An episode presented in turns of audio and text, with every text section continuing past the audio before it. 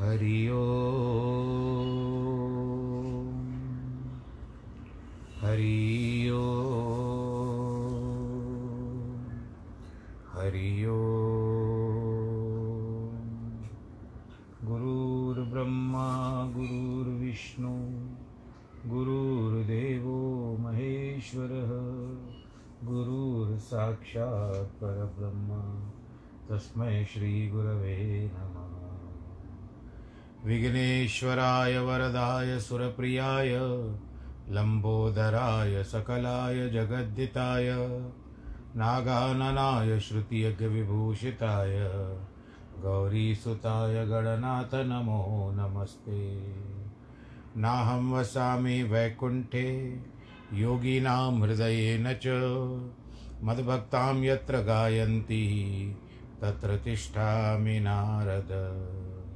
जिस घर में हो आरती, चरण कमल चितलाय तहाँ हरि वासा करे, ज्योत अनंत जगाए।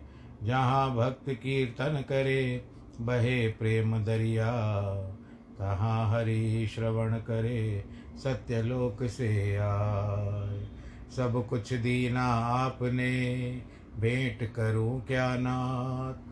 नमस्कार की भेंट लो जोड़ू मैं दोनों हाथ, जोड़ू मैं दोनों हाथ, जोड़ू मैं दोनों हाथ।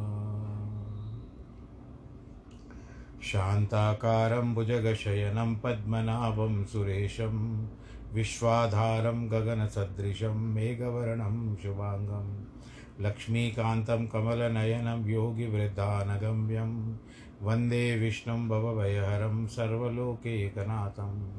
मङ्गलं भगवान् विष्णु, मङ्गलं गरुडध्वज। मङ्गलं पुण्डरीकाक्षमङ्गलाय स्तनोहरि सर्वमङ्गलमाङ्गल्ये शिवे सर्वार्थसाधिके। शरण्ये त्र्यम्बके गौरी नारायणी नमोऽस्तु ते। नारायणी नमोऽस्तु ते। नारायणी नमोऽस्तु ते। श्रीकृष्ण गोविन्द हरे मुरारे, हे नाथ नारायण वासुदेव। श्रीकृष्ण गोविन्द हरे मुरारे, हे नाथ नारायण वासुदेव। हे नाथ नारायण वासुदेव हे नाथ नारायण वासुदेव, श्रीनाथ नारायण वासुदेव, श्रीनाथ नारायण वासुदेव, श्रीकृष्ण गोविन्द हरे मुरारे, हे नाथ नारायण वासुदेव, हे नाथ नारायण वासुदेव, हे नाथ नारायण वासुदेव। नारायणं नमस्कृत्यं नरं चैव नरोत्तमं। देवीं सरस्वतीं व्यास ततो जयमुदीरयेत् कृष्णाय वासुदेवाय हरे परमात्मने। प्रतक्लेशनाशाय गोविन्दाय नमो नमः। सच्चिदानन्दरूपाय विश्वोत्पत्त्यादिहेतवे तापत्रयविनाशाय श्रीकृष्णाय वयं नुमः। यं प्रव्रजन्तमनुपे तमपेतकृत्यं द्वैपायनो विरह कातर आजु आवह पुत्रेति तन्मयतया तर्वो विनेतु तं सर्वभूतहृदयं मुनिमानतोऽस्मि मुनिमानतोऽस्मि मुनिमानतोऽस्मि। बोलो, कृष्ण कन्हैया, लाल की जय। श्रीमद् भागवत महापुराण की जय। भक्तजनों, आइए फिर भगवान जी के उस श्री चरण कमलों में प्रणाम करें और आज की कथा के प्रसंग को आगे बढ़ाएँ। कल के प्रसंग में आपने सुना, भगवान जी ऋषभ देव के अवतार में अवतरित हो ऋषभ देव जी बैठे हुए अपने पुत्रों के साथ और कुछ लोग बैठे तो उन लोगों ने निवेदन किया कि आप कुछ कहिए। शांत स्वभाव के थे। ऋषभ देव जी कहते हैं, पुत्रों को भी कहते हैं और सबको कहते हैं कि जो सब जीव मनुष्य लोक में जन्म लेकर मनुष्य देह को प्राप्त हुए हैं, उनको यह देह दुख देने वाले समस्त विषयों में नहीं लगाना चाहिए। क्योंकि यह सब विषय भोग तो विष्टा भोगी, वरा आदि को भी मिल जाता है। इसीलिए सब पुत्रों, दिव्य तपस्या करो। तपस्या ही श्रेष्ठ वस्तु है, क्योंकि इससे अंतकरण शुद्ध होता है। अंतकरण शुद्ध होने से पर ब्रह्मानंद की प्राप्ति होती है। पंडित लोग महात्मा जनों की सेवा को, मुक्ति का द्वार और स्त्री परिवार के संग को संसार का कारण कहते हैं, अर्थात नरक का द्वार है। परंतु महात्मा जन किसको कहना चाहिए? तुम सुनो, सबका, जो सबका शुभ चिंतक हो, शांत चित्त हो, क्रोध रहित हो, सदाचारी हो, उसका चित्त सब प्राणियों में एक समान हो, वही महात्मा है। और सब पुरुषों में, जो मैं ईश्वर हूँ मुझमें प्रीति करके जो पुरुष, उसको ही पुरुषार्थ समझते हैं, जिसकी विषयाशक्ति सब पुरुष में तथा पुत्र, कलत्र और मित्रादि युक्त ग्रह प्रीति में नहीं, प्रति में नहीं है। लोक में देहा, देह यात्रा निर्वाह करने के अतिरिक्त अधिक धन में जिनकी चाहना नहीं है, वे ही मनुष्य महात्मा जन हे पुत्रो, वह मनुष्य चतुर होकर जबकि इंद्रियों की प्रीति के लिए परिश्रम करता है, तब निसंदेह हाथी की तरह मतवाला होता है और अब विरुद्ध कर्म कर कर लेता है, जिसको पाप भी कर सक कह सकते हैं। एक वार के विरुद्ध कर्म करने से आत्मा को दुख देने वाला यह देह उत्पन्न हुआ है। भला फिर भी उस विरुद्ध कर्म का बारंबार कहना अच्छा है? इससे तो अच्छे अच्छा नहीं समझ सकते। पुरुष जब तक आत्म तत्व के जानने की इच्छा नहीं करता, तभी तक उसके निकट अज्ञानता से आत्मस्वरूप का तिरस्कार होता है। क्योंकि जब तक क्रिया रहती है, तब तक यह मन कर्म में लगा रहता है। वह कर्म स्वभाव से ही शरीर के बंधन का कारण है। इससे पहले किया हुआ कर्म ही मन को अपने वश में, अर्थात फिर कर्म में लगाता है। जब तक अविद्या से उपाधि युक्त आत्मा स्वरूप जो मैं वासुदेव हूँ, मुझमें मुझसे प्रीति नहीं करता। जब तक देह से इस संबंध से जीव नहीं छूटता, हे वत्सगण, केवल देह से मुक्ति नहीं होती, इतना नहीं, वरण और अनर्थ भी वर्तमान रहते हैं। क्योंकि स्वार्थ के विषय में प्रमत रहने से पुरुष विवेक युक्त होकर सब इंद्रियों की चेष्टा मिथ्या नहीं जानता। अर्थात यह सब आत्मा से संबंध नहीं रखता। ऐसा नहीं। निश्चय किया तो भी आत्मस्वरूप के भूल जाने से मैथुन सुख पाप ग्रह को होकर के संताप पाता है। हे वत्सगणों, इस संसार में स्त्री के साथ मिलने से सुख प्राप्त होता है, संताप नहीं होता। ऐसा जो कहते हैं, वे महाभ्रम में पड़े पढ़ते हैं। क्योंकि स्त्री पुरुष इन प्रत्येक जन्म लेते ही एक एक हृदय ग्रंथि होती है। फिर जबकि पुरुष स्त्री के साथ मिल जाता है, तब और एक एक हृदय ग्रंथि और हो जाती है। बहुत बड़ी हृदय, दृढ़ ग्रंथि बढ़ जाती है। प्रत्येक हृदय ग्रंथि से, जिसको मन की गा, गांठ कहते हैं, केवल देह और सब इंद्रियों से हम, हमारा, इस प्रकार ज्ञान से मोह उत्पन्न होता है। अब जब शादी नहीं होती है तो वो दोनों, यानी अलग अलग से उनका विचारधारा क्या होता है? पति, स्त्री और पुरुष की, उनका ब्याह नहीं हुआ है। तो कहते हैं, मैं और मेरा। परंतु जब हृदय ग्रंथि मिल जाती है पति पत्नी की तो वो कहते हैं, हम और हमारा। हम तो आए थे आपके पास। यानी पति पत्नी दोनों आए थे। किसी के घर में जाना हो या कुछ ऐसी का बात होती है तो हम तो हमने तो किया था ना भैया आपको। किसी से फ़ोन पर बात करनी हो तो हमने तो बात की थी ना भाई, हमने। यानी यदि दोनों संलग्न होते हैं तो हमने। और हमारा। यही कारण है कि हृदय ग्रंथि बंधने से हम और हमारा हो जाता है। और फिर ज्ञान भी है, वो मोह में परिवर्तित होता है। इस दृढ़ हृदय ग्रंथि से ग्रह, क्षेत्र, पुत्र, कुटुंब, धन इत्यादि विषय में महामोह उत्पन्न होता है। धीरे धीरे वो मोह बढ़ता रहता है और इन बातों में कर के फंस जाता है। इस कारण संसार आश्रम में स्त्री के साथ मिलना सुख का कारण नहीं है। वरन महामोह उपजाने वाला और दुख दिखाने वाला है। परंतु ऐसा भी मत समझो कि पुरुष स्त्री के साथ मिलने से उसका भाव कभी नहीं छूटता। जबकि पुरुष की कर्म बंदी हुई दृढ़ मन रूपी हृदय की गांठ उस मिथुनी भाव से निवृत्त हो जाती है। तब संसार का हेतुभूत जो अहंकार है, उसको छोड़कर मुक्ति रूप परम पदवी को पहुँच सकता है। हे पुत्रो, यदि कोई कहे कि अहंकार का त्याग करना किसी प्रकार से नहीं हो सकता, ऐसा नहीं है। अहंकार के त्याग करने के चौबीस कारण बताए जाते हैं।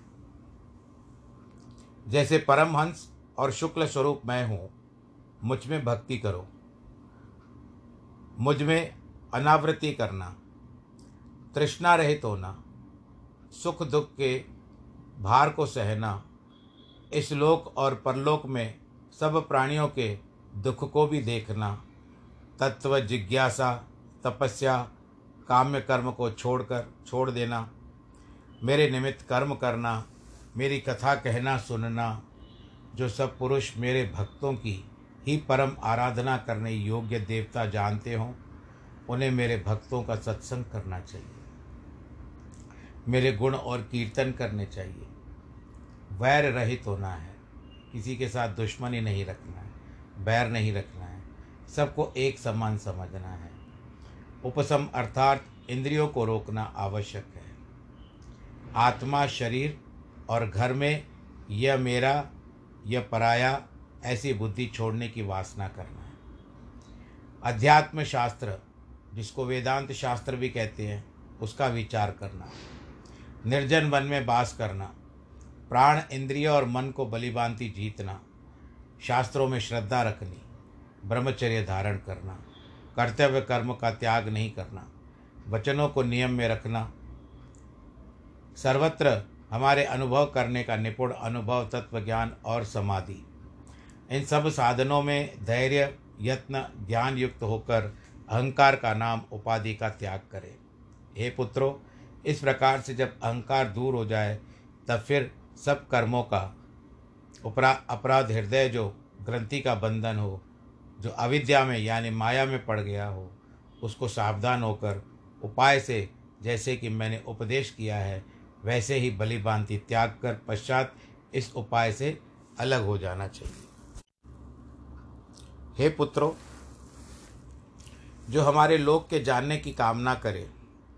हमारा अनुग्रह रूप प्रयोजन का आशय है। वह पिता पुत्र को, गुरु चेले को, राजा प्रजाओं को ऐसी शिक्षा दे। परंतु उपदेश किए जाने पर यदि कोई सिखाया हुआ विषय न करे तो उसे सिखाने वाले को क्रोध न करना चाहिए। कारण कि अधिक करके जो पुरुष तत्व नहीं जानते, वे अच्छा समझकर कर्म ही करने में लगे हुए उनको फिर सकाम कर्मों में लगाना चाहिए। क्योंकि फिर सकाम कर्मों में लगाना अंधों को कुएँ में डालने के समान है। फिर उनसे क्या परिश्रम हो सकता है? जो पुरुष बहुत ही कामना करता है, उसकी दृष्टि अच्छा बुरा देखने में अंधी है और धन की चेष्टा करता है। किंचित सुख के कारण, यानी थोड़े सुख के कारण, परस्पर वैर करना चाहता है। वह मूर्ख इस बात को नहीं जानता कि अंत में मुझको दुख प्राप्त होगा, वह दुख को ही सुख समझता है। ऐसे कुबुद्धि व्यक्ति अविद्या में पड़े रहते हैं। उनको देखकर कौन सा हृदय सदैव विद्वान जानबूझकर इस विषय में उसको प्रवृत्त कराएगा? अर्थात कोई भी उसको वियोग नहीं कराएगा। जो अंधा मनुष्य बुरे कर्म में पड़ जाए तो उसको बुरा मार्ग जाते हुए देखकर क्या कोई विद्वान और सावधान मनुष्य उस अंधे को उसी मार्ग में जाने का उपदेश देगा। परंतु इस प्रकार से संसार को प्राप्त हुए जीव को परम भक्ति के मार्ग का उपदेश दे करके मुक्त करना आवश्यक है। जो उसको इस संसार से नहीं छुड़ाता, वह उसका गुरु नहीं लग लगाई सगाई नहीं है, पिता नहीं है, माता नहीं है, देव नहीं है और पति भी नहीं है। उल्टा उसको शत्रु कहना चाहिए, हे पुत्रों हमारे यह मनुष्य रूप का शरीर अविक्तक्य है। अर्थात अपनी इच्छा से हमने धारण किया है। अब ये भी कहूँगा कि पूर्व जन्म के संस्कार बन गए, कर्म बन गए, जिसके कारण मनुष्य योनि में आना पड़ा। अलॉटमेंट हुई, मन चौरासी का कट करके काट का काटा, हमने कितना काटा पता नहीं है चौरासी काटा, इकतालीस काटा या इक्कीस काटा, बयालीस इकता इक्कीस इत्यादि। हम कम करते जाते हैं। कितना भी काट करके हम आए, फिर मनुष्य योनि अलॉटमेंट हो गई। भाव यह है कि प्राकृत मनुष्य नहीं है। हमारा हृदय, जिसमें सत्व वर्तमान है, वैसा शुद्ध तत्व रूप है। क्योंकि हमने अधर्म को पीट करके निकाल दिया है। इसी कारण श्रेष्ठ पुरुष मुझको ऋषभ यानी श्रेष्ठ कहते हैं। तुम सब मेरे शुद्ध सत्व में हृदय से प्रसन्न उत्पन्न हुए हो। इसीलिए द्वेष त्याग कर सब मिलकर स्थिर बुद्धि से अपने सहोदर, इस बड़े भ्राता भरत जी की सेवा करो। हे पुत्रो, इनकी सेवा करने से तुम्हारा प्रजा पालन और मेरी सेवा भी हो जाएगी। अर्थात यह भरत तुम्हारे सबसे बड़ा भाई है। सो इनकी आज्ञा में रहना तुमको आवश्यक है। बस ऐसा करने से तुम्हारे सब कर्तव्य कर्म सफल हो जाएँगे। ऐसे ही ब्राह्मणों की सेवा करना भी तुम्हारा धर्म है, क्योंकि चेतन, अचेतन, सब प्राणियों में स्थावर श्रेष्ठ है। स्थावर में सर्पादि जंगम जीव श्रेष्ठ है। जंगम से ज्ञान युक्त पशु श्रेष्ठ है। पशुओं से मनुष्य श्रेष्ठ है। मनुष्यों से भूत प्रेतादि प्रथम गण श्रेष्ठ है। किन्नरों से असुर गण श्रेष्ठ है। असुरों से देवता लोग बड़े हैं। देवताओं में इंद्र बड़े हैं। इंद्र से ब्रह्मपुत्र दक्षादि श्रेष्ठ है। दक्षादि से शंकर श्रेष्ठ है। यह शंकर ब्रह्मा जी से बल से बलवान है। इस कारण उनसे ब्रह्मा जी श्रेष्ठ है। ब्रह्मा जी हमारी पूजा करते हैं। इस कारण ब्रह्मा जी हम श्रेष्ठ हैं। हम इन ब्राह्मणों की पूजा करते हैं। इससे ब्राह्मणगण हमसे श्रेष्ठ हैं। सबके पूजनीय हैं। इस कारण तुम अवश्य विप्रों के चरणों की सेवा किया करो। फिर वहाँ बैठे हुए ब्राह्मणों को पुकार करके कहते हैं, ये ब्राह्मणों हम किसी प्राणी को विप्र समान नहीं देखते। और ऐसी आशा भी नहीं है कि किसी प्राणी को ब्राह्मण से अधिक श्रेष्ठ देखेंगे। अर्थात, जबकि हमारे मत के अनुसार ब्राह्मण के समान कोई नहीं है, तब ब्राह्मण से अधिक श्रेष्ठ कोई कहाँ से होगा? ब्राह्मण जैसा कोई नहीं है। कोई नहीं है तो श्रेष्ठ कौन होगा? जैसे मेरे जैसा कोई नहीं है, भगवान जी कहते हैं तो मुझसे श्रेष्ठ कौन होगा? ब्राह्मण सब श्रेष्ठ क्यों है? उसको कहते हैं ऋषभ देव जी।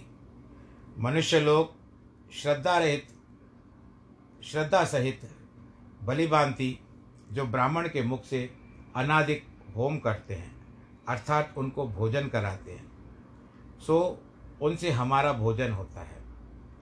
अग्नि में होम करने से हमारा वैसा तृप्तिकर आहार नहीं होता। अग्नि में आप कितनी भी आहुतियाँ दो, लेकिन हमारा पेट नहीं भरता देवताओं का। और एक बार ब्राह्मण के मुख में जाए तो हमारा पेट निश्चित रूप से भर जाता है।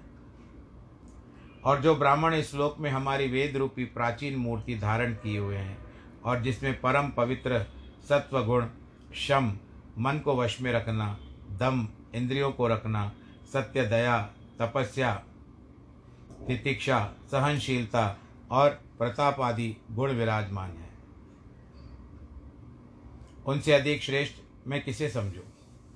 हे ब्राह्मणों ब्राह्मणों के संतोष की वार्ता क्या कहूँ? हम जो अनंत हैं और परात पर विष्णु स्वर्ग और अपवर्ग, यानी मुक्ति के अधिपति है। हमसे भी तो कुछ प्रार्थना नहीं करते, इसीलिए उनकी अन्य राज्यादि लेने की इच्छा कब हो सकती है? अर्थात कभी संभव नहीं हो सकती। बस वे लोग अकिंचन हैं। केवल मेरी भक्ति करते हैं। भला वे किसी से किसी पदार्थ की प्रार्थना करेंगे? हे पुत्रो, स्थावर, जंगम जितने भूत हैं, उनमें सबसे हमारा निवास जानकर तुम क्षण क्षण में उनका सम्मान किया करो।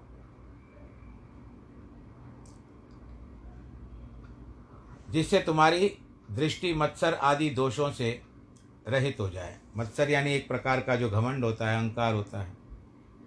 हे वत्सगण, सर्व जीवों को सम्मान करना हमारी पूजा है। और हमारी पूजा करना ही मन, वचन, चक्षु, अन्य इंद्रियों के व्यापार का साक्षात फल है। हमारी पूजा बिना पुरुष महामोहमय यम की फांसी से किसी प्रकार से छूट नहीं सकता। हम देखते हैं यही। मैं अपनी विचार, थोड़ी विचारधारा डालता हूँ इसमें। हम क्या देखते हैं कि अगर भगवान का नाम नहीं लिया तो अंत समय में ऐसे बताया जाता है कि उसको दिलवा, कहलाना चाहिए। मुख से कहो भगवान चो बोलो राम, बोलो कृष्ण, बोलो दामोदर। ऐसे कई लोग करते हैं अंत समय में, क्योंकि उसको मुक्त कराना चाहते हैं। वापस आते हैं। सुखदेव जी कहते हैं, राजन, महानुभाव भगवान ऋषभ देव जी यद्यपि उनके पुत्र गण सब प्रकार से स्वयं ही शिक्षित थे, फिर भी संसारी लोगों के उपदेश करने के लिए पुत्रों को इस प्रकार उपदेश देकर आप शांत स्वभाव और कर्म बंधन से रहित प्रधान मुनियों की भक्ति, ज्ञान, वैराग्य लक्षण और परमहंस धर्म की सिखाने की वासना अपने सम्मुख पुत्रों में बड़ा पुत्र महाभागवत और महाभागवतों का दास भरत था। उसको पृथ्वी का पालन करने के लिए राज्य का भार सौंप कर उनका शरीर मात्र परिग्रह रह गया। तब संसार का महामोह त्याग कर उन्मत नाई की दिगंबर वेश किए हुए खुले बाल रखकर अग्निहोत्र की अग्नि को अपने ही आरोप पर संन्यास धारण करने के लिए ब्रह्मावर्त से चल दिए। ये कौन चल दिए? ऋषभ देव जी। लोग उनसे बोलते हैं तो वे उनके बीच में जड़ मुख अंधे, बहरे, पिशाच, मतवाले के समान बिना बोले खड़े रहते थे, क्योंकि उन्होंने मौन व्रत धारण कर लिया था। अवधूत अर्थात सन्यासी के सदृश उनका वेश हो गया था। वे इस प्रकार से अकेलेपुर ग्राम, खान, किसानों के ग्राम पुष्पाधिक वाटिका, सेना के निवास के डेरे गोप स्थान गौशाला, यात्रियों से मिलने के स्थान, पर्वत, पुष्पादि, वन और मुनियों के आश्रम इत्यादि जहाँ भी होते थे स्थान में मार्ग में मक्खियाँ जिस प्रकार बनेले हाथी को व्याकुल करना चाहते हैं, वैसे दुष्ट दुरात्मा लोग इन्हें भय दिखलाते, सताते, शरीर पर मुँह यानी मूत्र कर देते, थूक देते थे, पत्थर डालते, मारते थे, लेकिन ये कभी किसी को कुछ नहीं कहते थे। इस प्रकार ऋषभ देव जी इन बातों में कुछ गिनते ही नहीं थे। मिथ्या में जो ये सब संसार नाम मात्र का सत्य है, इसे असत का अनुभव तो अपनी ममता और अहंकार स्थित है, जिसके द्वारा इनका मेरा इस बात का अभिमान दूर हो गया। इसीलिए कोई बात उसको मन में किसी प्रकार का विकार न उपजा। सदा अकेले पृथ्वी पर विचरते रहते थे। यद्यपि उनके हाथ, पैर, वक्ष, स्थल, कंधे आदि अंग अतिशय कोमल थे बलिभांति सुडौल होने से सभी मनोहर शोभा धारण कर रहे थे। वह आप भी स्वभाव से सुंदर थे और स्वाभाविक हंसने से उनका मुख पर अत्यंत शोभा विदित होती थी। दोनों नेत्र नवीन कमल दल के समान थे और किसी का कहना नहीं मानते थे, बड़े आनंद के साथ चलते रहते थे। इस तरह से बहुत समय लग गया। चलते जाते थे। परंतु आश्चर्य की बात है कि उनके विष्टास में दुर्गंध नाम की भी नहीं था, वरन उनकी सुगंध वहाँ की पवन अतिशय सुगंधित हो जाती थी उस पवन से उस स्थान के निकट दस योजन तक सुहासित हो जाता था। भगवान ऋषभ देव जी संन्यास श्रम में प्रविष्ट होकर के इस प्रकार गौ यानी गाय, मृग यानी हिरण एवं काग यानी कौवे, तुल्य आचरण करने लगे।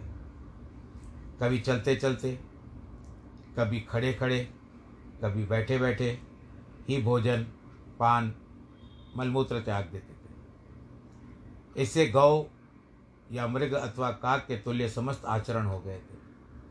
हे राजन, योगियों में श्रेष्ठ ऋषभ देव जी इस प्रकार लोगों की भीड़ निवारण करने के लिए और योगियों को किस प्रकार आचरण करना चाहिए, उसे दिखाने के लिए विविध भांति योगचर्या करते थे। परंतु वे स्वयं भगवान और अपने स्वरूप भूत केवल पर ब्रह्म में देहादिक अनुसंधान रहित परम महत अर्थात उत्तरोत्तर शतगुण रूप शतगुण रूप से बड़ा हुआ। आनंद है, उनका स्वरूप है, ऐसे सब प्राणियों के। आत्मा जो वासुदेव है, इस कारण उपाधि भाव परित्याग करने से स्वतः सिद्ध व समस्त फलों से भरपूर थे। इस कारण से आकाश गमन मन के समान शरीर का वेग होना, अंतर्ध्यान होना, दूसरे के शरीर में प्रवेश करना, दूर की वस्तु को ग्रहण कर लेना आदि जो योग सिद्धियाँ हैं, यह दृष्टा से प्राप्त हो गई थी। परंतु ऋषभ देव जी अपने मन से उनका आदर नहीं किया। यानी आठों सिद्धियाँ जो थी, अणिमा, महिमा लगिमा इत्यादि इनका है, नाम, ये आकर के उनके समान सामने ठहरती थी कि हमको स्वीकार करो, परंतु ऋषभ देव जी ने इन सिद्धियों को कभी देखा भी नहीं। किसी ने पूछा है कि आजकल हमने शास्त्र पुराण बहुत सुने, परंतु किसी मनुष्य के पुरुष की प्रशंसा, वर्णन किसी ने नहीं किया है, कभी ने नहीं किया है। भगवान के अवतार भी हुए, उनके पुरुष की प्रशंसा किसी ने नहीं की। यहाँ लिखा है कि ऋषभ देव जी के पुरुष की सुगंधित कर, पुरुष की सुगंधित पवन के प्रशंस, दस योजन अर्थात चालीस कोस के घेरे में चारों ओर सब दिशाओं में महकती थी। यह आश्चर्य होता है। मल में सुगंध किस प्रकार हुई? जैसे कीड़ा अपनी पेट पर पर्वत को धारण करके चले। मच्छर, मक्खी, डांस, ये सब समुद्र के जल को सोख जाए यह आश्चर्य की बात है। परंतु यह तब से बढ़कर आश्चर्ययुक्त बात है कि पुरुष में सुगंधी कैसे हुई। उसके लिए उत्तर में क्या बताया गया है? जैसे बालकों के रोग दूर करने के लिए माता पिता भाई, भौजाई, प्रवृत्ति अनेक उपाय करते हैं। किसी प्रकार औषधि ला ले, परंतु ये सब औषधि नहीं खाता। तो उसको प्यार करके मीठी मीठी वस्तुओं का लोभ दिखाते हैं। ये ले बेटा, ये अमृति है। यह और यह बताया यह हम अपने बेटे को पीड़ा देते हैं, परंतु वह दवा कड़वी होती है। मीठे पदार्थों का नाम इसीलिए लिया जाता है, इस प्रकार पुत्र को रोग जाता रहे। ऐसे ही सब संसार के जीव भ्रष्ट हो रहे हैं। इन प्राणियों को मोक्ष देने के लिए भगवान लोभ दिखाते हैं। ऋषभदेव भगवान मोक्ष मार्ग को नष्ट करके जीवों को लोभ दिखाने के लिए विचार किया। हमको तो बहुत मृत्यु लोक में रहना नहीं है। बिना बहुत दिन के सत्संग से मोक्ष मार्ग का प्रकट नहीं हो सकता। ऐसे विचार कर जीवों को लोभ दिखाने के लिए विष्ठा में सुगंध उत्पन्न करके जगत को दिखाया कि सत्संग में ऐसा चमत्कार है। ऐसे अद्भुत चमत्कारों को देखकर सब संसार के लोग इस लोभ में फंस जाएँगे। इससे अधिक और कोई उत्तम उपाय है ही नहीं। यह लालच दिखाकर लोगों से कहते थे कि, भाइयों, मोक्ष मोक्ष मार्ग का सेवन करो। देखो, ऋषभ देव जी मोक्ष मार्ग का सेवन करते हैं और उनके मल से चालीस कोस तक सुगंध आती है, मल से। तो इनका, इनको भय क्यों होगा? आप लोग भी बताते हैं कि मोक्ष का सेवन करोगे तो आपकी भी कीर्ति बखान होगी। चलिए हम मानते हैं ये बातें सब पुराने युगों की है। आज हमको यही करना है कि हमको मोक्ष की साधना करनी है। तो भगवान श्री कृष्ण की शरण में चले जाएँ और उसमें यही बताएँ कि सर्वधर्मान, भगवान जी ने कहा है कि सर्वधर्मान परित्यज्य मामेकम शरणम ब्रज अहम तम सर्व पापे व्यो मोक्षिष्यामी माँ शुच। और अगर वर्तमान संसार में रहना है तो भगवान जी को अर्पण करो। भगवान जी का ध्यान करो। कहते हैं न अनन्या चिंतयंतो माँ भगवत गीता में, अनन्या चिंतयंतो माँ ये जना पर्युपासते तेषाम नित्याभियुक्ता नाम योगक्षेमम वहाँ में हम कि जो सदैव अनन्य भाव से मेरा चिंतन करता और मेरी उपासना करता है, मैं सदैव उसके जो भी है देख रेख मैं ही करता हूँ, उसको किसी प्रकार के दुख में नहीं जाने देता हूँ। तो बस आज के प्रसंग को हम यहाँ पर रोकते हैं। समय भी हो चुका है। आप सब लोग आनंद के साथ रहें। वैक्सीन नहीं लगवाई है तो लगवा दीजिए। अपना स्लॉट बुक करवा दीजिए, दो डोज मात्र।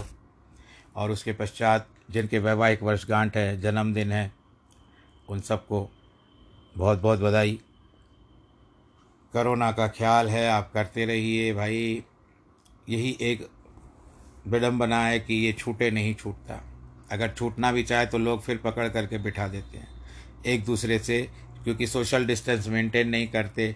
मार्केटों में जाओ और भीड़ भाड़ जैसे इलाकों में जाओ तो बस वहाँ पर चले जाते हैं। और एक दूसरे से स्पर्श भी होता है। मैं भी गलती से एक बार लॉकडाउन के समय मार मार्केट गया वहाँ। मेरी ऐसी हालत हुई, पर मुझे कुछ नहीं हुआ भगवान की दया से। सर्वे भवंतु सुखिन सर्वे संतु निरामय। सर्वे भद्राणी पश्यंतु माँ कश्चित दुख भाग भवेद नमो नारायण।